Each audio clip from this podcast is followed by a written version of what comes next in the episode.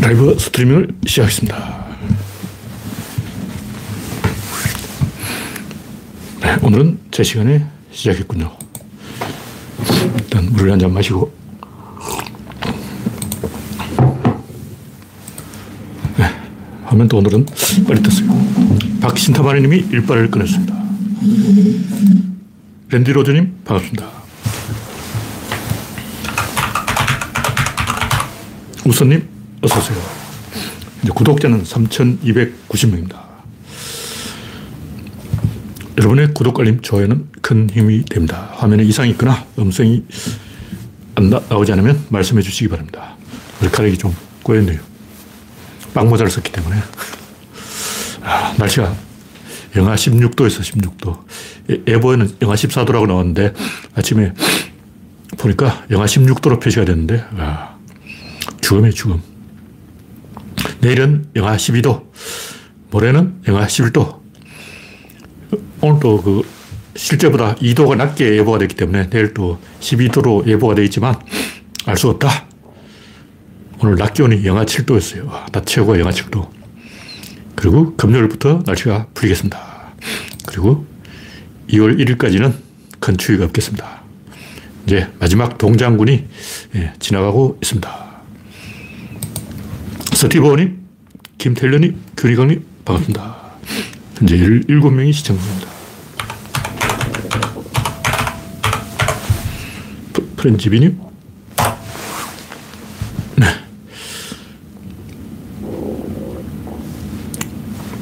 첫 번째 곡주는 이연주의 복당. 뭐, 별로 대단한 뉴스는 아닌데, 의견을 주신 분이 많아가지고, 아, 이게 조금 사람들이 생각하게 하는 뉴스구나. 저는 이 사람들이 당연히 환영할 줄 아는데 환영하지 않는 사람들이 많더라고요. 네, 당근님, 그레이스방님, 반갑습니다. 현재 21명이 시청 중입니다. 이, 막 상수를 들고 환영할 건 아니고, 절치부심, 완신상담. 우리가 지금은 정치력을 발휘해야 돼요. 정치력을 발휘한다는 것은 적은 중립으로 돌리고 중립은 아군으로 유인하고 그리고 아군 중에서도 공이 있는 사람은 오히려 눌러놓고 이게 정치력 발휘라고. 우리가 생각하면 아군 중에서 공 이 있는 사람한테 한 잔씩 줘야 되는 게 아닌가. 굉장히 어리석은 거예요. 굉장히 위험한 거야. 아군 중에서 제일 충성하는 사람들은 찬밥, 찬밥. 몽골이, 측근, 이런 사람들 한 잔씩 주면 되는 거예요. 윤석열이 지금 왜 곤란해졌겠냐고. 윤석열의 가장 측근이 누구냐? 한동훈이잖아. 한동훈한테 한 잔을 줘버렸다는 거는 일단 노무현 대통령이 문재인한테 한 잔을 줘버렸다면 본인이 이게 돼요. 우리가 생각하면 제일 공을 많이 세운 사람, 이런 사람들을 특, 어, 특별 대접하고 공을 세운 순서대로 상을 줘야 된다. 이게 보통 사람의 보통 생각이고. 그럼 실제로 어떠냐? 실제로 맨 마지막에 부족한 2%를 채워준 사람, 결성점을 올린 사람, 그 사람이 다 먹는 거예요. 2% 채워줘놓고 다 먹으려고 그래요. 누가 안철수. 그러니까 요만큼 해놓고 이만큼 달라 그러는 거예요. 어쩔 수 없어요, 그건. 김종필, 이인재, 반기문, 음, 다 배신했잖아. 추미애. 배신 안 한 사람이 없어. 네. 당근님, 그레이스방님, 소장군님, 안현주님, 이영수님, 영원중님, 반갑습니다. 현재 37명이 시청 중입니다. 근데, 일단 이현주를 대접을 해야 더 많은 사람이 국힘을 탈출한다고. 그래야 김건희를 탄핵시킨다고. 그래야 윤석열을 탄핵시킨다고.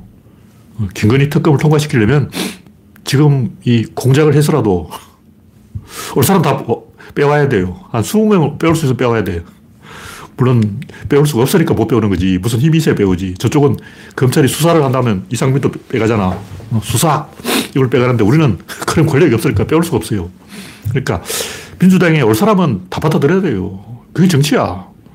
정치력이라고. 왜냐. 옛날 그 한매 한글 타자라고 한글 자판 연습할 때 천리말을 얻은 고사 뭐 그런 게 있었어요. 그러니까 한무제가 천리말을 살려고 했는데 천리말을 갖고 있다는 사람이 안 나타나는 거예요. 그래서 어떤 사람이 천리말을 내가 구해오겠다 하더니 500금을 주고 천리마 죽은 뼈를 사왔어요. 그래서 왕이, 야, 너 천리마를 사오라 했더니 왜 뼈를 사왔냐? 그러니까, 어? 빽따구도 500금을 주고 산다면, 어, 사람들이 그 말을 믿지 않겠냐. 신뢰를 얻은 거죠.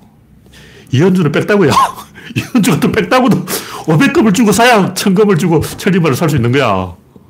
어, 난 이준석 입당해도 나 받아들여. 내가 민주당 대표라면 이준석이 민주당 입당한다면 어서 와 지역구 보자. 사람은 진짜 이준석도 입당을 받아들입니다.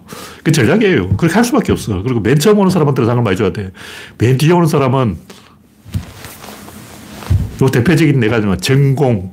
이 전공이라는 사람이 어떤 사람이냐면 유방이 이제 천하를 통일하고 공신들에게 농공 행사를 하는데 전공이라는 사람이 딱 나타나가지고 내가 옛날에 그 어, 유방 당신을 살려준 사람이에요. 목숨을 살려줬어. 생명의 은인, 생명의 은인이 왔다. 상을 달, 달라. 그러니까 유방이 죽여버렸어요. 그것도 유방이 했는 말이 뭐냐면 한 번 배신한 새끼는 두 번 배신한다. 근데 이 말이 이상한 거야. 왜냐? 유비는 100번 배신한 사람이야. 한신 배신했죠. 장량 배신했죠. 진평 배신했죠. 영포 배신했죠. 팽월 배신했죠. 항백 배신했죠. 옹치 배신했죠. 여마동 배신했죠. 다 배신했어. 그러니까 전부 항공 밑에서 유방적으로 배신한 거야. 진짜 그 유방 부하는 몇명 안 돼요. 뭐 관영, 조참, 뭐 소하 요 정도밖에 안 되고 전부 배신한 거예요. 전부 항우 진영에서 유방 진영을 넘어갔다고. 그러니까 자기는 배신자는 천하의 배신자라는 배신자 다 받아들여 놓고 한다는 소리가 한 번 배신한 새끼는 두 번 배신하는 거야. 이게 말이 되냐고. 어, 초한지 읽어보면 유방이 전공을 죽인다면서 갑자기 얼떨떨해져. 어, 뭐, 뭐 이런 새끼 다 있어. 아니, 전부 배신자 아니야. 배신자만 쪼르륵 모아놓고 너 배신자야. 근데 왜 전공이 유방의 생명의 은인인데 이렇게 됐을까? 전쟁 끝난 다음에 왔어요. 전쟁 끝난 다음에 내가 너를 살려줬지. 이건 존나 기쁘는 거. 저 새끼 나의 흑역사를 알고 있어. 내가 전쟁에 져가지고 죽기 1초 전에 갔을 때 저 새끼가 날 살려줬다는 것은 나의 그 어두운 과거를 알고 있는 거야. 죽여! 조조가 허유를 죽인 거랑 똑같아요. 내 어릴 때 같이 붕, 붕할 친구였는데 같이 나쁜 짓 한 것 누가 다 알고 있냐? 허유가 다 알고 있죠. 죽여! 나의 과거를 알고 있는 새끼 죽여!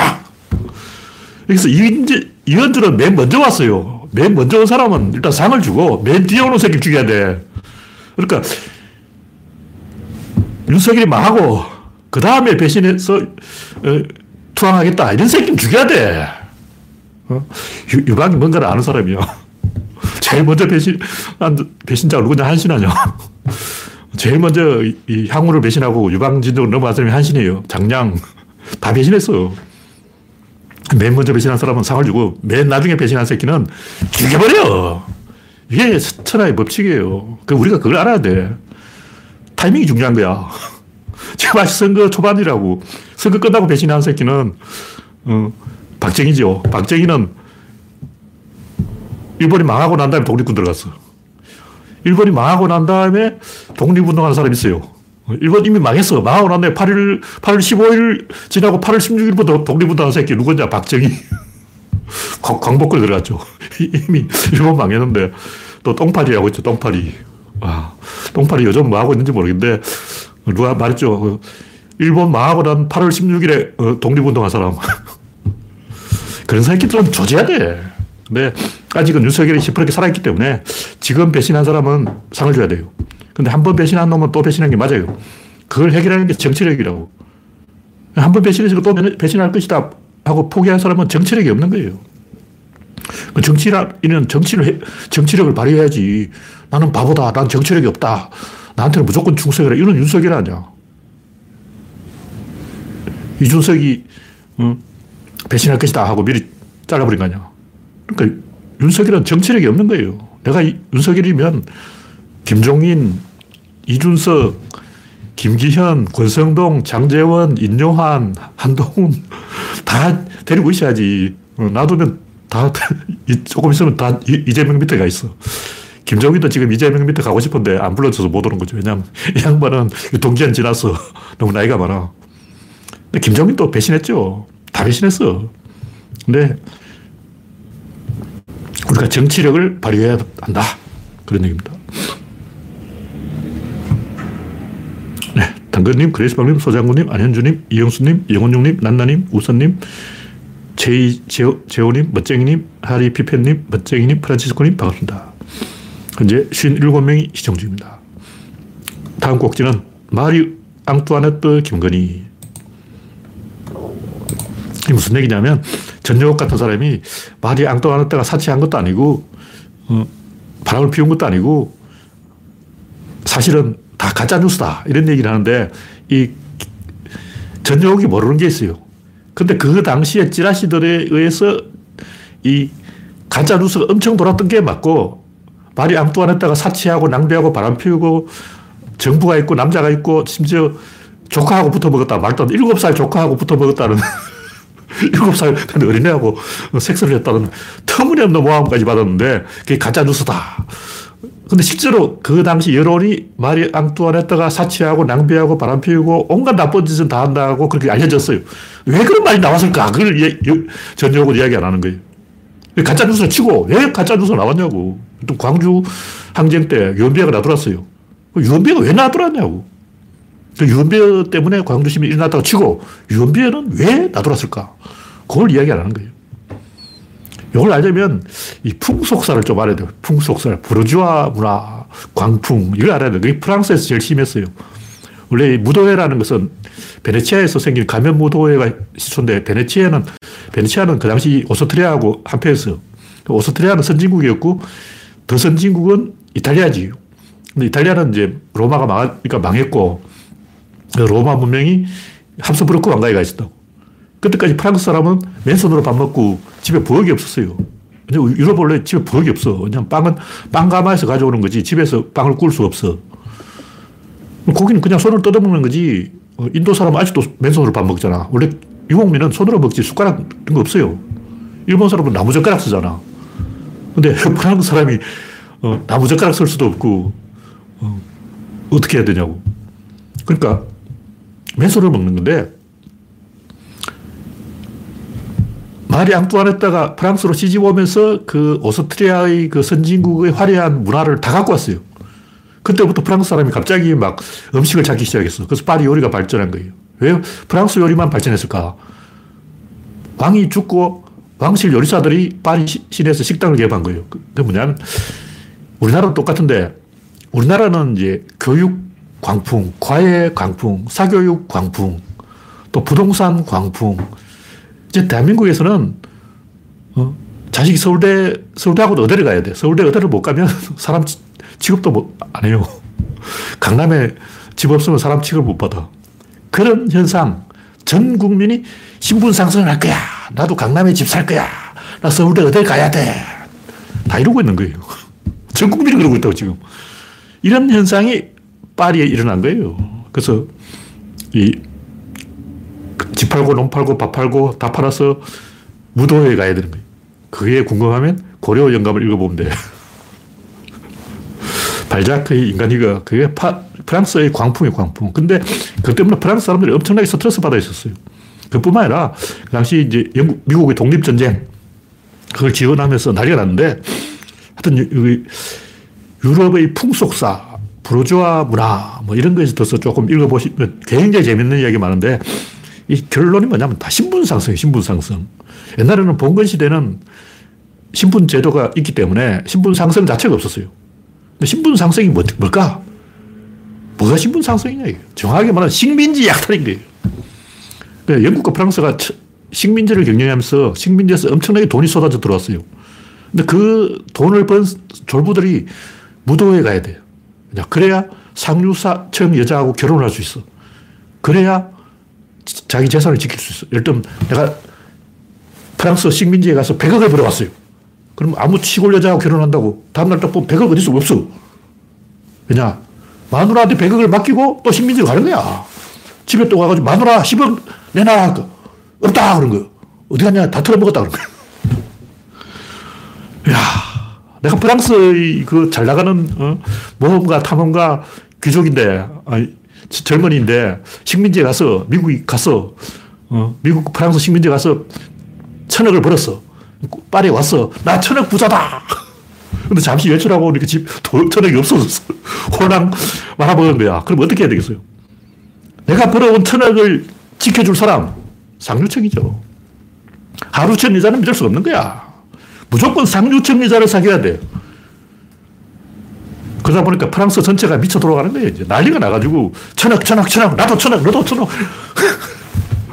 그래서 광풍이 불어가지고 그때부터 인간 차별. 어? 너 집에 언제 식기 세트 몇, 몇 종류 있어? 그럼 아 나는 40개 들이세트. 아 너는 20개 들이세트. 뭐 20개라고? 초대해도 안 가. 그 집은 방문 안 해요. 어떻게 쪽팔리게 창피하게 어, 부끄러운 줄 모르고 20개들이 언제 식기 세트를 가지고 자랑하고 있냐고. 40개들이. 어? 그러니까 부르주아 문화의 광풍은 식민지 약탈에서 나온 거예요. 그것 때문에 부르주아 경비 엄청나게 신분 상승이 일어났고 덜썩덜썩 하는 거예요.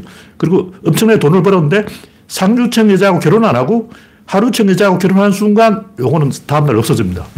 바로 없어져요. 바로 없어지기 때문에 상류층은 원래 돈이 많아. 원래 집안에 돈이 많기 때문에 원래 천억 부자하고 천억 부자하고 결혼하면 2천억 남아있는 거예요. 근데 천억 부자가 땡전 한 푼 없는 여자하고 결혼하면 없어져. 싹 사라져. 완전히 없어져. 그걸 믿고 마누라한테 재산을 맡기고 식민지로 갈 수가 없는 거죠. 그래서 나라 전체가 뒤집어진 거예요. 완전히 미쳐 돌아가는 거죠. 그럼 영국은 어떠냐? 영국은 이제 청교도가 있었기 때문에 왕실에서 엄청나게 검소를 강조했어요. 사치, 낭비, 보석자랑 장신구, 이건 참여만 할 수 있다. 그래서 영국은 이 프랑스만큼의 부르주아의 광풍이 안 불었어. 프랑스는 자기들끼리 미친 짓을 해놓고 그걸 이게 다 루이 16세 때문이다. 이게 다 말이 아무도 때문이다. 이런 거예요. 그러니까 실제로 말이 앙뚜아르타가 이렇게 된 진짜 이유는 식민지 경쟁 때문인 거예요. 이게 진실이라고. 근데 아무도 그 이야기 안 하잖아. 이런 이야기 한 사람 단 한 명도 본 적이 없어. 지나친 식민지 팽창 정책 때문에 특히 미국 식민지 차지하려다 그렇게 된 거죠. 우리나라도 지금 나라 전체가 미쳐 돌아가고 있어요. 내 자식은 서울대 의대를 보내야 돼. 강남에 부동산을 사야 돼. 그 당시 프랑스 사람들 다 그렇게 하고 있었습니다. 귀족들의 무도회에 가야 돼. 돈 팔고 밥 팔고 집 팔아서 무도회에 가야 돼. 근데 무도회에 가는데 그냥 간다고 가는 게 아니고 일단 초청장을 받아야 돼요. 뇌물을 한 100억 원 바치면 이제 초, 청장이 오는 거예요. 그 다음에 이제 마차를 한 대도 아니고 두 대를 동원해야 돼. 마차 두 대를 빌리고 마부를 빌리고 또 한여도 빌려야 돼. 임시 한여. 한여도 없이 무도회 왔다 하면 비웃는다고. 너 한여도 없이 왔냐 그런다고. 아, 저 촌놈 새끼가 한여도 없이 무도회 오다니. 가짜 한여를 임시 파트타임 한여. 파트타임 마부. 마차 두 대. 좀 돈 있는 사람 마차 네 대. 그러니까 상류층 무도회 한번 가는 순간 집안의 기둥뿌리가 넘어지는 거죠. 그런 짓을 하고 있으니 모든 프랑스 사람이 화가 나 있었어요. 분노, 그 분노를 이 마리 앙뚜아네트한테 돌린 거예요. 이렇게 할 얘기가 많은데, 이거 이야기하자면 끝이 없고, 그럴 만한 그 혁명이 아니면 바로잡을 수 없는 어, 그런 상황에 와 있었던 거예요. 영국은 좀 계급 제도가 있기 때문에 귀족, 평민, 하층민 이렇게 나눠져 있어요. 근데 프랑스는 뭔가 평등 의식이 있어. 한 놈이 하면 다 해야 돼. 그래서 예를 들면 프랑스 왕이 어느 날 뭐, 일요일에는 모든 프랑스 사람이 닭고기를 먹도록 하라 이렇게 명령을 했어요. 아직도 지금 프랑스 사람은 일요일에 닭고기 먹고 있어. 왕이 그렇게 말했기 때문에 모든 프랑스 사람은 일요일은 전부 닭고기를 먹어야 돼. 뭐 돼지고기 먹는 사람은 아웃이야. 어. 그러니까 아무리 가난한 사람도 아무리 거지 새끼도 일요일에는 닭고기를 먹도록 하여라. 이게 프랑스 사람의 평등주의. 한 사람이 나는 무도회에 갈 거야. 그럼 나도 갈 거야. 나도 갈 거야. 나도 갈 거야. 집집마다 마차 두 대씩 동원해가지고 마부 두 명, 하녀 여섯 명. 난리가 나는 거예요. 그래서 프랑스가 완전히 요지경 속에 빠져가지고 니 죽고 나 죽고 멱살 잡고 뒹굴어서 다 죽었던 거죠.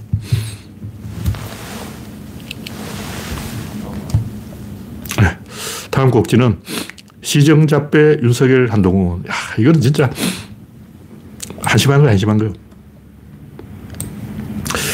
윤석열 한동훈이 개인이잖아요, 개인.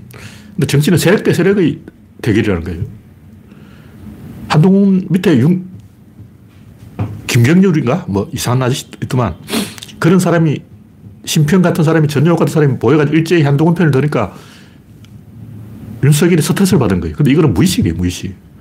사람들이 그걸 잘 이해를 못 한다고. 왜 그렇게 된지. 저도 옛날에 서프라이즈 대표를 했는데, 서프라이즈 논객들이 수십 명이 모여가지고, 저보고 일주일에 한 번씩 이 회의에 나오라는 거예요. 처음에는 우리 회의 나가면 되지. 이렇게 생각했는데, 막상 나가려고 하니까 엄청나게 스트레스를 받고 잠이 안 오고, 와, 신경질이 나가지고, 안 나갔어요. 그래서 제가 서프라이즈 대표를 때려쳤는데, 아, 그것을 우리가 생각하기에는 그냥 하면 되잖아. 안 돼요. 그러니까 조선시대 왕들도 이방원 세종대왕에게 권력을 물려줄 거야! 이러고 어, 난리치고 어, 선조임금도 광해군한테 물려줄 거야! 난리치고 영조도 사도세자에게 물려줄 거야! 난리치고 그건 절대 믿으면 안 돼요. 근데 진심이야. 다시 말해서 신하들을 떠보기 위해서 거짓말로 물려준다고 하는 건 그게 아니에요. 진짜 물려줄 생각이 있었어. 근데 물려주려고 생각하는 순간 잠이 안 오는 거야. 그때부터 밥이 안 넘어가. 왜 그러냐? 세력. 다시 말해서 왕과 아들은 친해요. 왜냐? 내 아들이잖아. 아버지가 아들한테 권력 주는 건 아무것도 아니죠. 근데 아들한테 권력을 물려주는 순간 이놈 새끼들이 아무도 인사를 안 해. 그때부터 막 돌아버리는 거예요. 미쳐가지고 제정신이 아니에요. 어떻게든 터집을 잡아가지고 권력을 도로 뺐어요. 그런 일이 비일비재하게 일어납니다. 권력은 부자 간에도 나눌 수 없다. 근데 한동훈과 윤석열이 권력을 나눈다. 이게 불가능한 거예요. 일단 DJP 연합, 김대중과 김종필이 권력을 나눈다. 이해찬과 노무현이 권력을 나눈다. 이건 가능해. 이해찬과 노무현은 상하 관계가 아니에요. 물론 대등한 관계야. 김대중과 김종필 상하 관계가 아니야. 수평적인 관계. 이건 권력 공유가 돼. 근데 아버지와 아들은 안 돼. 우리가 생각하면 아버지 아들이 더 쉽지. 어떻게 그 DJP 어, 연합이 되냐? 어떻게 이해찬과 노무현이 권력을 나누겠냐? 오히려 그건 됩니다. 수평으로 되는데 수직은 이게 깨지는 거예요. 그 원래 안 된다는 거 알아야 돼요. 스탈린도 자기가 전쟁을 지휘하려고 하다가 말아먹고 주권파한테 넘겼죠. 히틀러는 반대로 부하들한테 넘겼다가 자기가 회수를 했어요. 그 이후 망했죠. 윤석열도 자기가 공천하고 싶어서 저러는 거예요. 김종인 팽, 이준석 팽, 나경원 팽, 안철수 팽, 김기현 팽, 장재원 팽, 권성동 팽, 인유한 팽, 한동훈 팽. 왜 이럴까? 토사 구팽, 구팽. 아홉 명을 팽시켜서. 토사 구팽이 아니고 김땡 구팽이야. 김건희 하나 살리기 위해서 구명, 아홉 명을 구팽을 한 거예요. 와. 정치는 개인 대결이 아니고 세력과 세력의 대결이기 때문에 그 한동훈 밑에 세력이 붙는 그 자체를 못 견디는 거예요. 근데 우리는 자기하고 포지션이 비슷한 사람 좋아할 것 같은데 실제로는 반대되는 사람 좋아해요. 우리가 이게 착각하는 거예요. 일단 김대중과 김종필은 포지션이 반대돼요. 이쪽은 호남, 이쪽은 충청이라고. 이, 이해창과 노무현도 반대돼요. 근데 이 겹치는 오히려 이게 안 되는 거예요. 그러니까 범정과 항우는 안 좋아하는 거예요. 왜냐? 둘 다 성격이 난폭해. 그러니까 비슷한 성격끼리 안 친해요. 근데 한동훈도 검사 출신이고 윤석열도 검사 출신이고 이 겹치는 거예요. 깨지는 거죠. 그래서 정치는 이쪽으로 훈련된 사람이어야지 훈련되지 않은 사람이 정치한다는 것은 굉장히 위험한 것이다.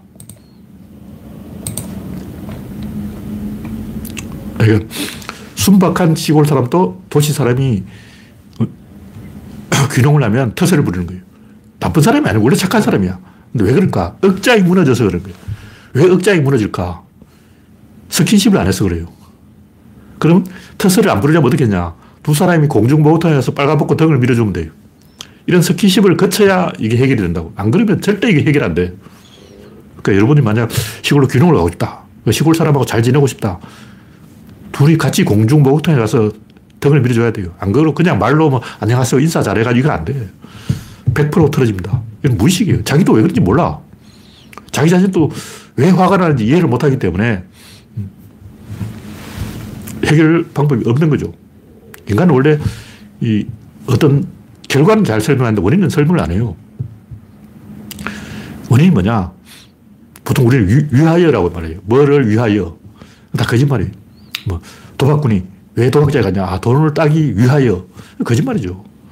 돈을 따기 위하여 가는 게 아니고 중독되었기 때문에 각인이 되었기 때문에 내가 파괴되었기 때문에 어쩔 수 없이 가는 거죠. 도박장에 안 가면 손에 땀이 나고 안전부절 못하고 호흡이 가쁘고 과호흡이 일어나고 호르몬이 나오고 물리적 변화가 일어난다고. 물리적으로 몸이 깨지기 때문에 아프기 때문에 어쩔 수 없어요. 진짜 아픈 거예요.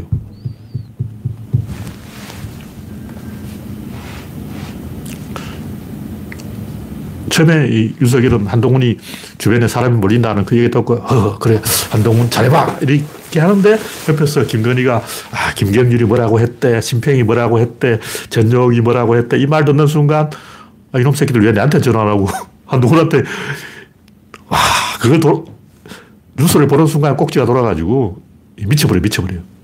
그래서, 뭐, 컨디션이 나빠가지고, 간담회를 취소했다. 그래서 진짜 몸이 아팠을 거야. 그러니까 한동훈 주변에 사람이 모인다. 이 얘기를 듣고 윤석열이 진짜 몸이 아팠을 거예요. 그래서 간담회를, 기자 간담회를 취소한 거예요. 한 시간인가요?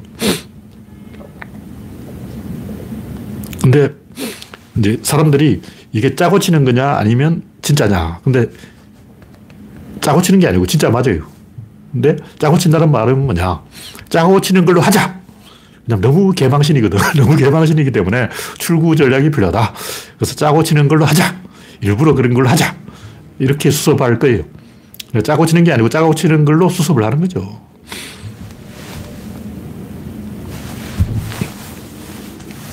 네. 다음 곡지는 한동훈의 까불이 정치. 이거는 마키아벨리즘에 대한 이야기인데, 우리가 마키아벨리즘은 수단 방법을 가리지 말고 어, 정치해라 이렇게 생각하는 건 마키아벨리즘을 잘못 이해한 거예요. 수단 방법을 가리, 가려야죠. 그건 본질이 아니고 본질은 뭐냐면 큰 약속을 하는 과정에서 작은 약속은 깨지기 마련이다. 무슨 얘기냐면 유비가 민중과의 큰 약속을 지키려면 군웅들, 다른 그 어, 히어로들 하고는 약속한 것은 깨도 되는 거예요. 근데 깨질 수밖에 없어. 약속을 지키려면 그렇게 할 수밖에 없는 거예요. 그러니까 작은 약속을 깨지 않고는 큰 약속을 할 수가 없어. 그래서 작은 약속을 깨버리는 게 수단 방법을 안 가리는 거라고. 무슨 얘기냐면 말이 앙뚜나가 억울한 게 있어도 오소트리하고 내통한 이상 죽일 수밖에 없어요. 알고 보니까 말이 앙뚜나했다 억울하다. 이거는 불가능해. 이건 해결 자체가 안 되는 거예요. 무리하게 이거는. 이미 군중들이 분노했기 때문에 그것은 물리적으로 가능하지 않다. 한동훈이 하는 정치는 뭐 커피에 도넛 가지고 요거는 제가 항상 비판해왔던 지리멸렬주의, 쇠말주의, 나는 왜 사소한 일에만 분노하는가, 지역 말단주의, 작은 걸 가지고 어떻게 해보려는 거예요. 그걸 가지고 언론에 오르내릴 수는 있어요. 커피 한 잔 가지고 어, 신문에 나올 수는 있는데 이걸 가지고 정치를 할 수는 없다. 그래서 이 얘기 왜 나왔냐면 김건희의 뇌물수수가 작은 약속 위반이죠. 근데 이 작은 약속을 깨는 게 큰 약속을 하는 거라는 거죠. 김건희의 작은 죄를 엄격하게 처벌하는 게 이게 국민과의 거대한 약속인 거예요. 옛날부터 그래서 해왔어요. 어, 큰 약속을 하기 위해서는 작은 약속을 깨야 돼요. 뭐냐면 옛날 왕망은 자기 아들을 죽였어요. 국가와의 큰 약속을 위해서는 내 아들 정도는 죽어도 된다. 그리고 유방은 항우가 아버지를 죽인다 그러니까 그래 죽여. 아버지를 삶아 죽인다니까 삶아 죽이고 나한테도 국한 그릇 다오. 아버지 끓인 국을 나한테도 한 그릇 다오. 이랬어요. 그렇게 생각하면 아 유방 저 미친 새끼 아니야. 자기 아버지를 삶아서 그 고기국을 먹으려고 하다니.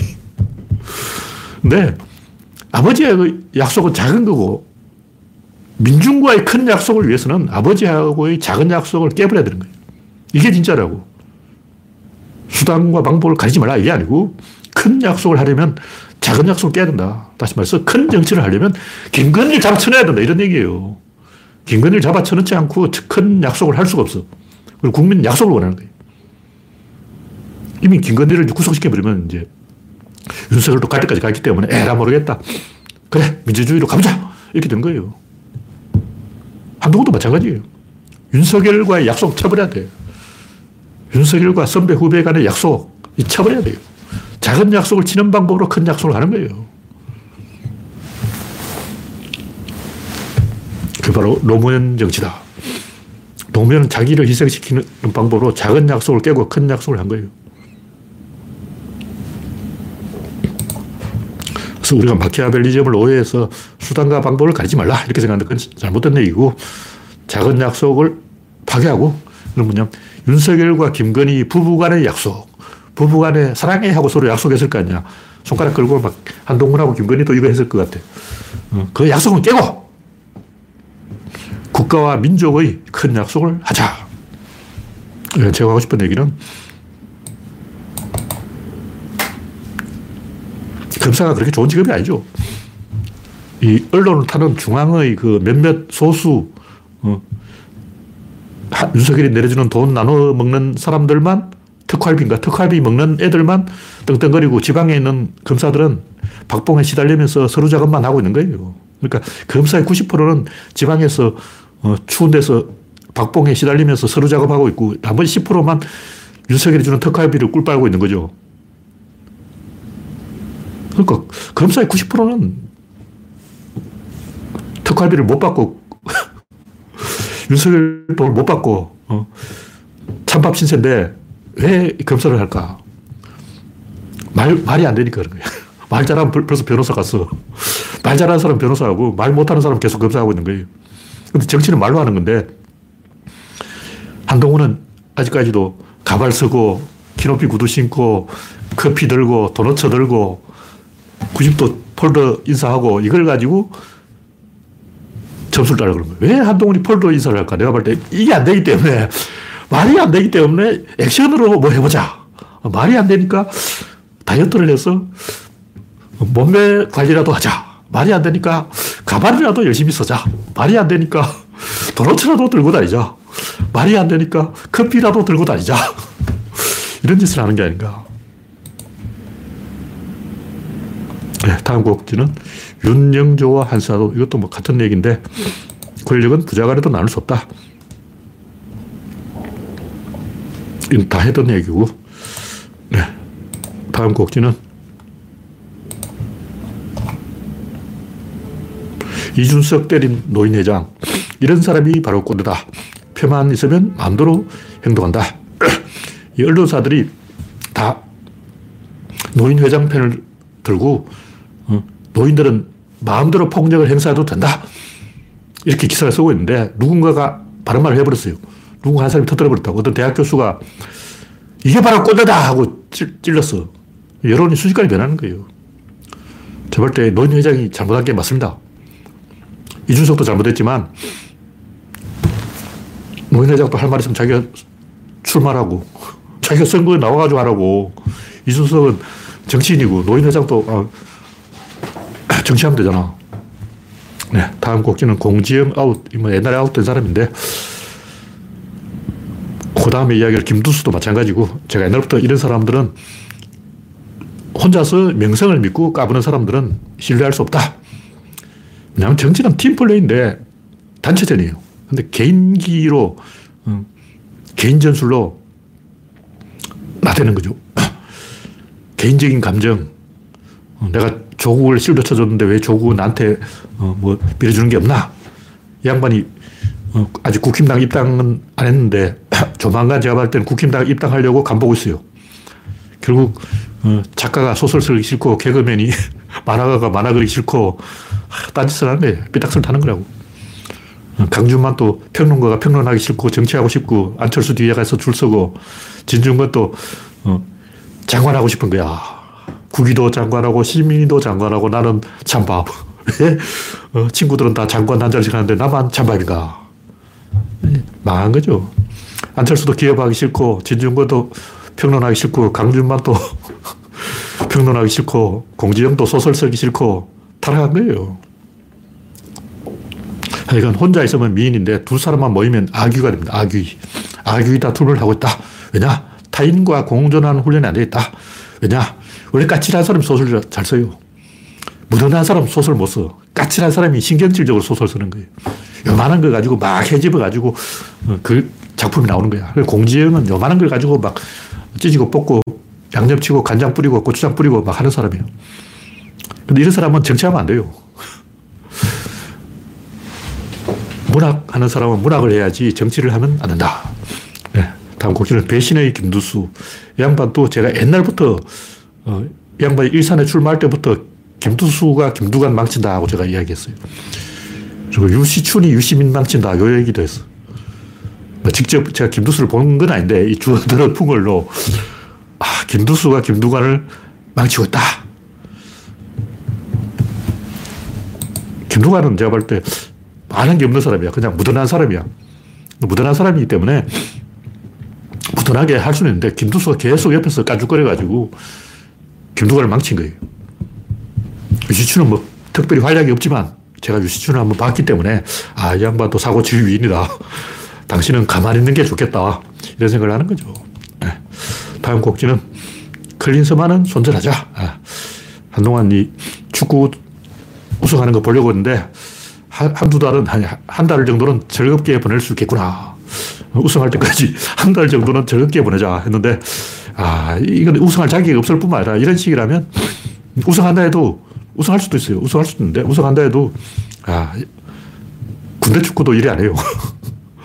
아, 군대 때, 동네 축구도 이렇게 안 해요. 아, 다한 대 몰려가지고, 야, 제가 볼 때, 어, 이강인하고 손흥민이 싸운 거야. 둘이서, 어, 뭔가 이 트러블이 있었어. 그래서 손흥민 내가 골 넣을 거야.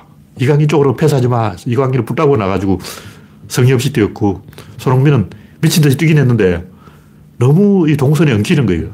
같은 한국인 선수끼리 계속 엉켜가지고 손흥민이 골을 넣고 싶어도 바로 앞에 한국 선수가 방해하고 있어. 와, 이거는 내가 볼 때, 눈물이 앞을 가리는 거야. 눈물이 앞을 가리는 거야.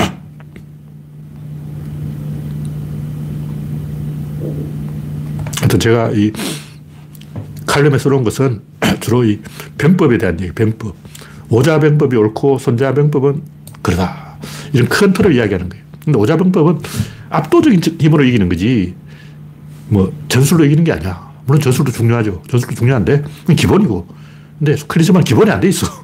기본이 안 돼 있으니까 이거는 골치가 아픈 거고, 이건 경악할 일이고, 그러니까 기본이 됐다 치고, 압도적인 힘으로 해야지. 전술을 이겨야 한다는 그 자체가 비참한 거예요. 막 전술 연구하고 있다 그 자체가 실력이 안 되니까 또 전술로 해보려고 저러는구나. 그런 거라고.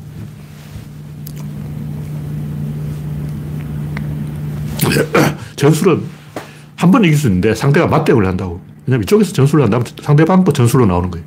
그리고 약한 팀이 전술로 이 어중간하게 가는 건 많아요. 근데 강팀이 전술을 어떻게 할 전술이 없어.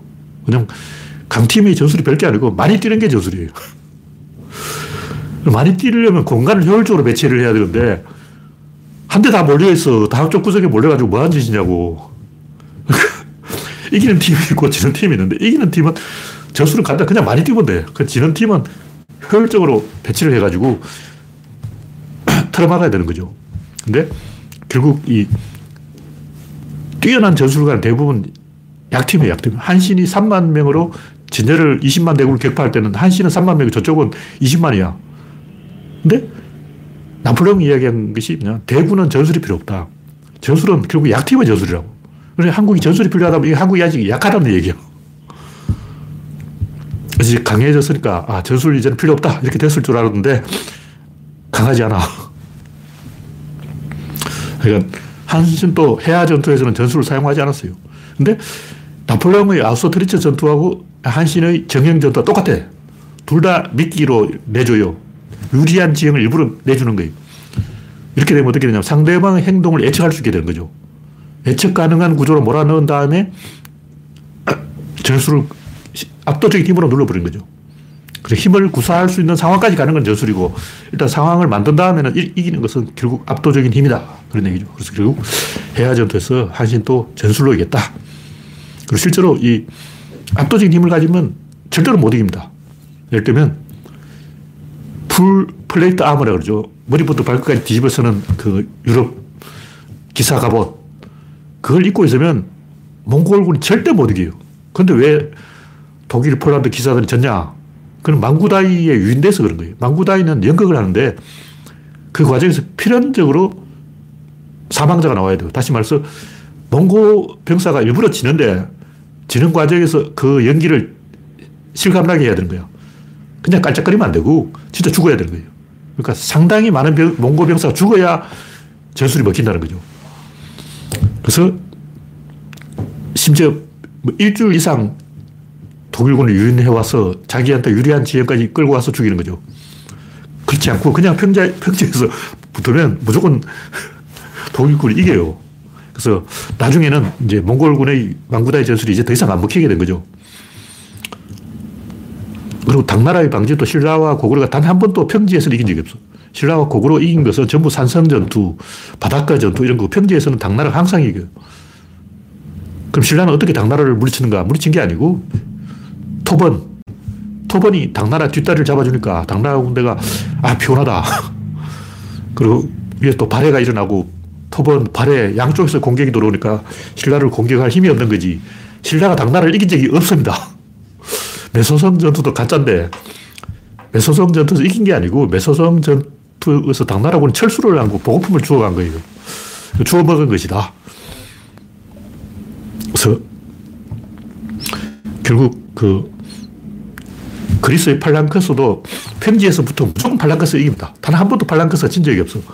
그럼 로마군은 왜 이겼냐? 그 돌바트스 이긴 거예요. 그러니까 지형을 이용해서 이긴 거지.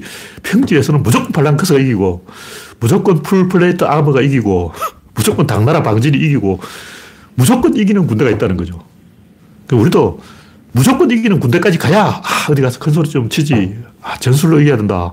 이건 아직 슬픈 거죠. 근데 현재 우리나라 실력이 무조건 이기는 전, 적어도 아시아에서는 무조건 이기는 전력이 아닐까 하고 제가 기대를 했는데 아시아에서도 전술을 구사해야 이기지 무조건 이기는 실력이 아니다 하는 게 이번에 덜통 나버렸어요.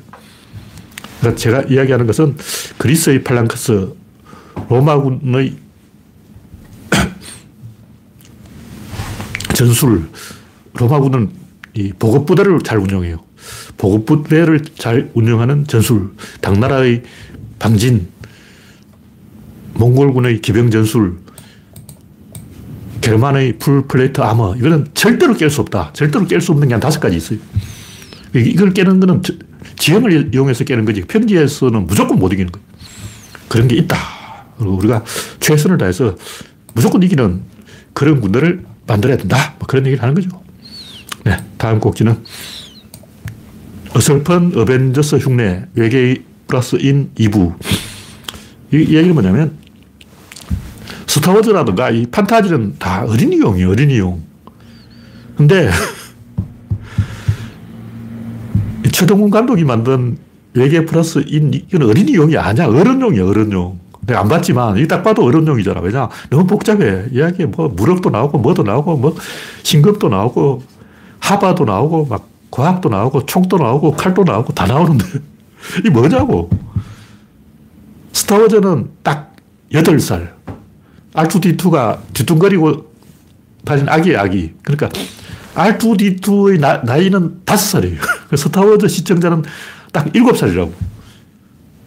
근데 이제 나이를 먹어갈수록 점점 어려야 되는 거죠. 스타워즈 2편은 14살. 이런 식으로 점점점 나이를 먹어가는데 프리퀄이 나오면서 뒤집어진 거예요. 갑자기 더 나이를 바꿔 먹어가지고 다시 다섯 살로 퇴행해서. 이렇게 되니까 안 되는 거예요. 무슨 얘기냐면 전우치 나온 연도하고 외계 플러스 인 나온 연도를 보라고. 전우치가 2007년인가 그때 나왔죠. 제 정확하게 모르겠는데. 하여튼 15년 전이 15년 전. 그러니까 전우치를 15년 전에 나이 10살 때 봤다. 그러면 그 시, 지금은 아, 전우치를 15살에 봤다. 아, 23살에 봤다. 그러면 지금 이제 38살이 되어 있는 거예요. 이 나이를 생각해야지. 근데 하여튼 그 스타워즈의 프리퀄 3부작 중에도 시서의 복수는 그나마 조금 흥행을 했어요. 근데 그랬을까? 그, 그 사이 세월이 조금 흘러가 나이를 조금 먹었어. 주인공이 조금 이제 중학생이 된 거야. 그래서 이 나이 수를 따라가야 돼. 계속 주인공이 어, 나이 수를 따라서 계속 올라가야 되는데, 다시 말해서 전우치를 15살에 봤다면 외계 플러스 인 2부는 서른 살에 봐야 되는 거예요. 그 서른 살 나이에 딱 맞게 이야기 가야 된다고. 근데 도사가 나오고 막 부채 속으로 숨고 이거는 솔직히 열살에 살 나이를 거꾸로 먹고 있으니까 망할 수밖에 없죠. 그리고 조지 루카스도 프리퀄로 설정했는데 실제로는 자기 머릿속에서는 나이를 먹고 있었던 거예요. 설정은 프리퀄인데 실제로는 sequel이 됐다. 그러니까 왜 그러냐. 더 많은 제작비, 더 많은 돈, 더 많은 인물, 세월이 흘렀기 때문에 이미 1편, 2편, 3편 다 봤다. 이제 4편이니까 이번에는 더 많은 돈을 때려박자. 왜 돈이 많으니까. 그렇게 하는 생각 자체가 나이를 먹은 거예요. 그래서 진짜 그 프리퀄로 재미를 보려면 인물을 축소시켜야 돼요. 등장인물 다 합쳐서 만 다섯 명. 예를 들면 우리가 뭐 백설공주다. 등장인물 많지 않아요.